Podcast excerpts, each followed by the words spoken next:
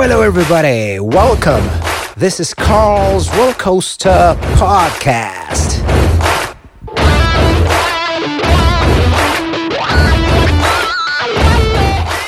Hello, dear friends. Welcome back. Happy 2020. Happy New Year. Happy New Decade. Let's make the most out of it. Let's be brilliant, just the way we are. I hope you all had an amazing festive season, amazing holiday season with your friends and families and beloved ones. On this episode, I'm going to be talking about the musical heritage here in Britain, what has happened from the decades of, well, from the 50s all the way up to the 2000s. It's basically an essay that I wrote for college, for university, and I find it quite interesting. It's just a sum up of how things went. I hope you all enjoy it and please do share, please do follow Roller Coaster Carl. Cheers.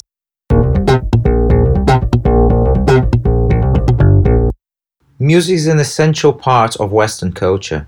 The need and appreciation for music is evident in everyday lives of people for it's heard in movies, on television and throughout all forms of audio media. The majority of us also choose to listen to music for pleasure, so it's not surprising, considering the bombardment of music one is faced with, that music can be an instrument of social influence and change. Music is a powerful form of communication. It can be personal, political, opportunistic, and can be self expressive with therapeutic effects due to the release of emotion. Pop music is an important part of British culture, not just as an expression of Englishness, but as an indicator of the multicultural nature of Britain today. The Beatles first arrived on the Liverpool music scene in the early 60s, creating a huge controversial craze among their fans known as Beatlemania. But there are many different kinds of music that have helped shape British youth. The shape of our society, world politics, technology, and obviously the music from the 50s compared to the 2000s has dramatically changed and had some extremely significant moments all the way through.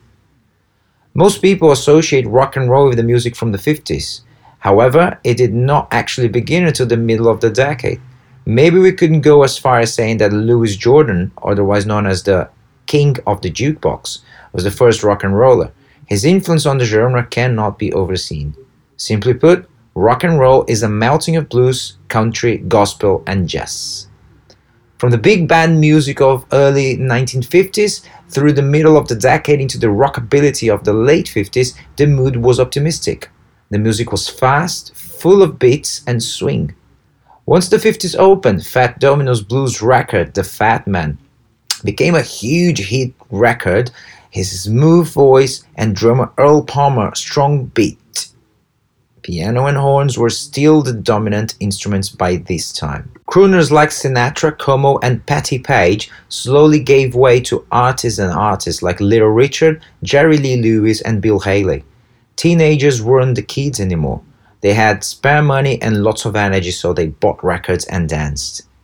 Rock and roll came to the UK when Bill Haley and his Comets hit Rock Around the Clock burst out from the credits of the 1955 film Blackboard Jungle.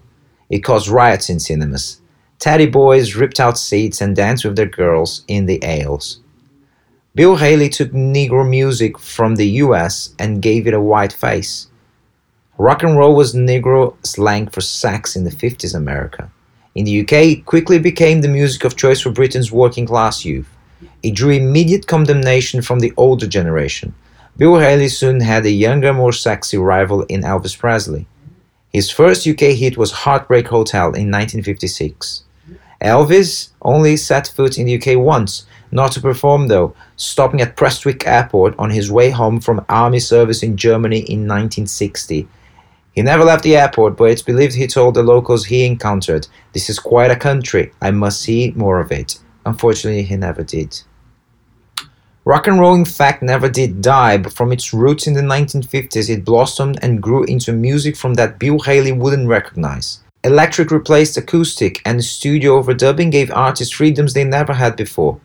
Songwriters told stories. Genres were being created faster than charts could be made to track them. The British invasion added new names and new sounds to music.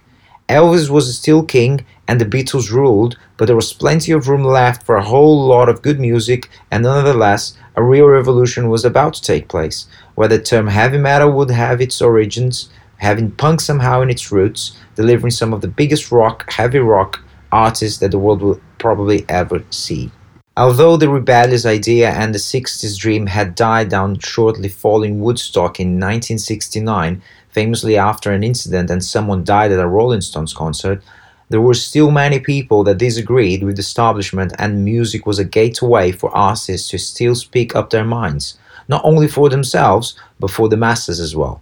Most people, though, were just looking for another way to vent their frustrations, which helped to give rise to the fun that disco music provided.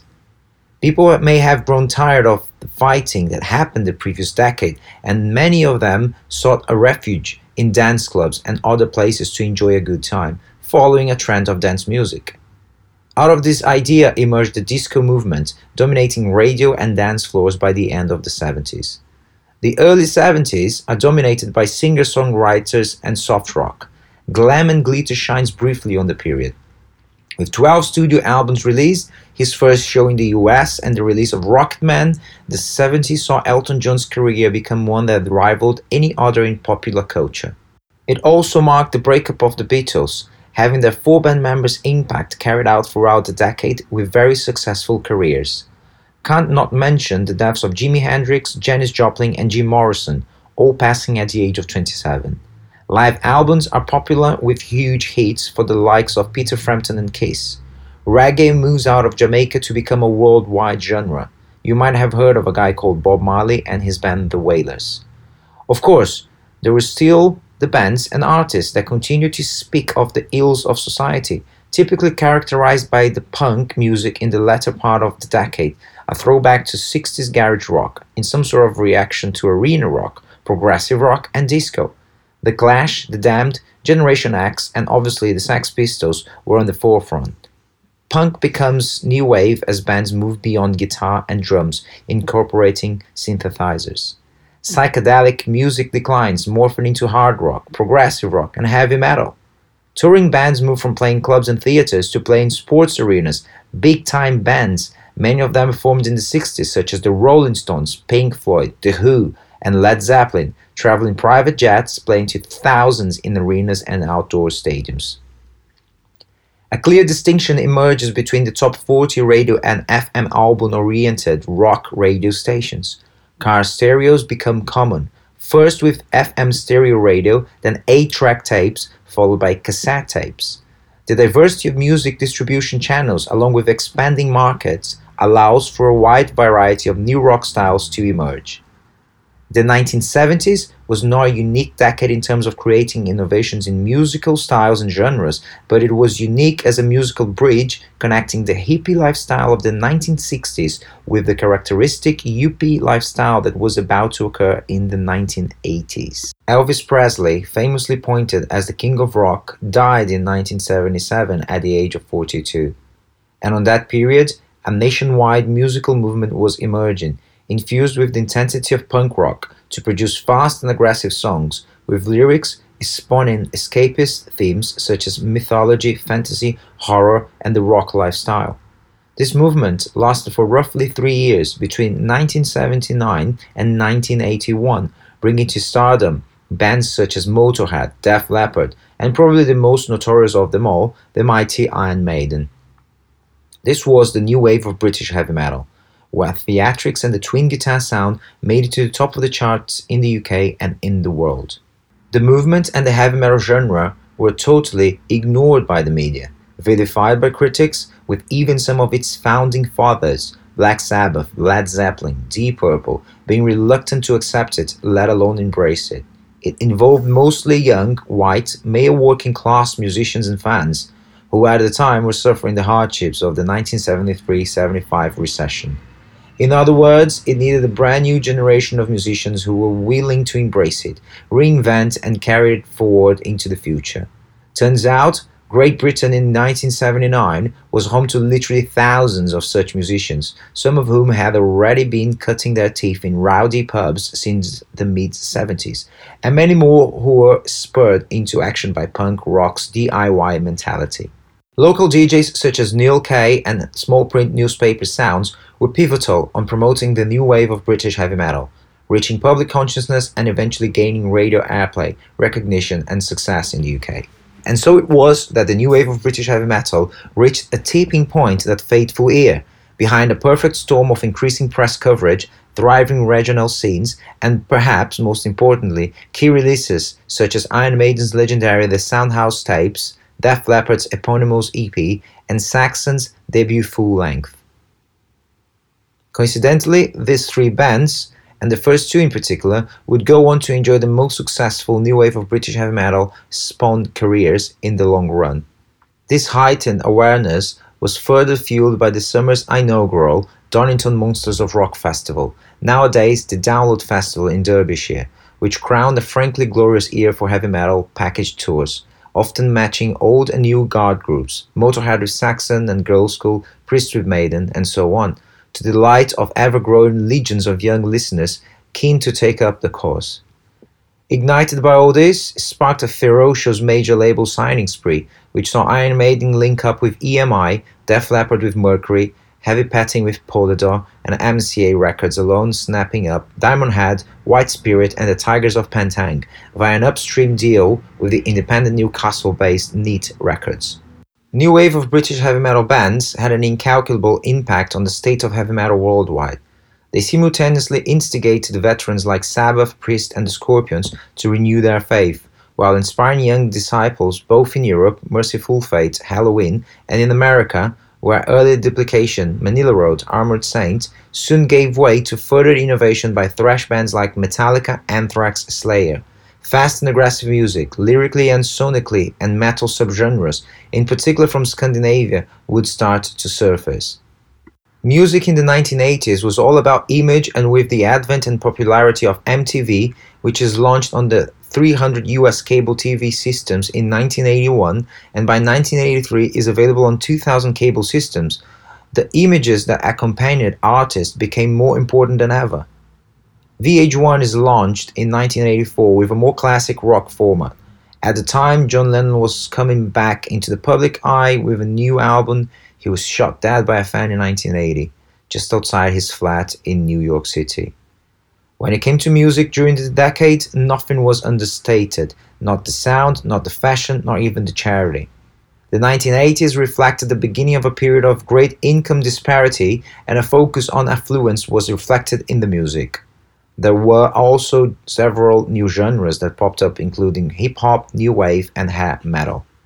Depeche Mode personified the new wave sound of the 80s, releasing their first album, Speak and Spell, in 1981. Certainly one of the bands that elevated the synthesizer to a major component of the 80s music.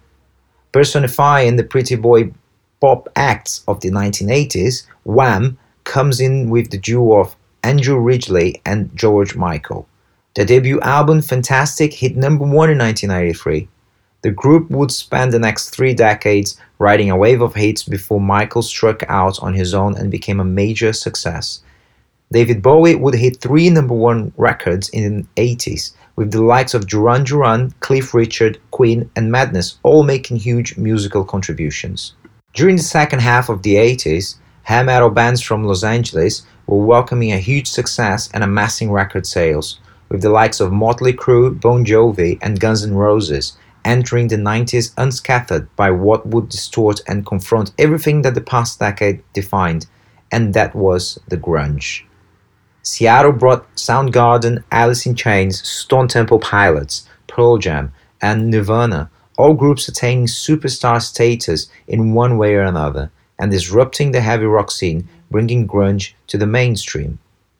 In the UK, the term Britpop is coined as new bands Oasis and Blur battle for the top of the charts. Singer-songwriters enjoy a resurgence especially for female artists like Norah Jones, Alanis Morissette and Sheryl Crow. Advancements in computers and software allow for digital music creation and recording on home computers. The internet and sound compression allow for digital music distribution, often bypassing the need for a major label album release. The 2000s saw the advent of technology skyrocket, changing the music business in ways no one could foresee, and certainly the major labels turned a blind eye to. Majors joining forces to defeat Napster in 1999, winning the battle but certainly losing the war in the long run, Steve Jobs and Apple launched the iPod in 2001 and changed music consumption forever. Popular music in Great Britain in the 21st century continued to expand and develop new subgenres and fusions. British soul maintained and even extended its high profile. New forms of dance music emerged, including grime and dubstep. There was also a revival of garage rock and post rock, which, when mixed with electronic music, produced new rave. Breakthrough artists such as Adele and Amy Winehouse will always pass the test of time. Rock and metal thrived and are still some of the higher grossing tours on the planet, and whilst the process of learning, jamming, getting together, and making music is certainly less and less, there will always be individuals passionate enough about learning their craft, developing new, fresh ideas to carry on making music, be that whatever genre that might be. I hope you guys enjoyed this conversation, this podcast, as much as I did doing it. So, if that's the case, Please do follow on Instagram at rollercoaster Carl, myself at Carl Casagrande, on Twitter, same thing, Facebook, same thing. Uh, do subscribe. Do subscribe on iTunes, subscribe on Spotify. That's very, very much appreciated. Thank you and have a great, great day. Cheers. Bye bye.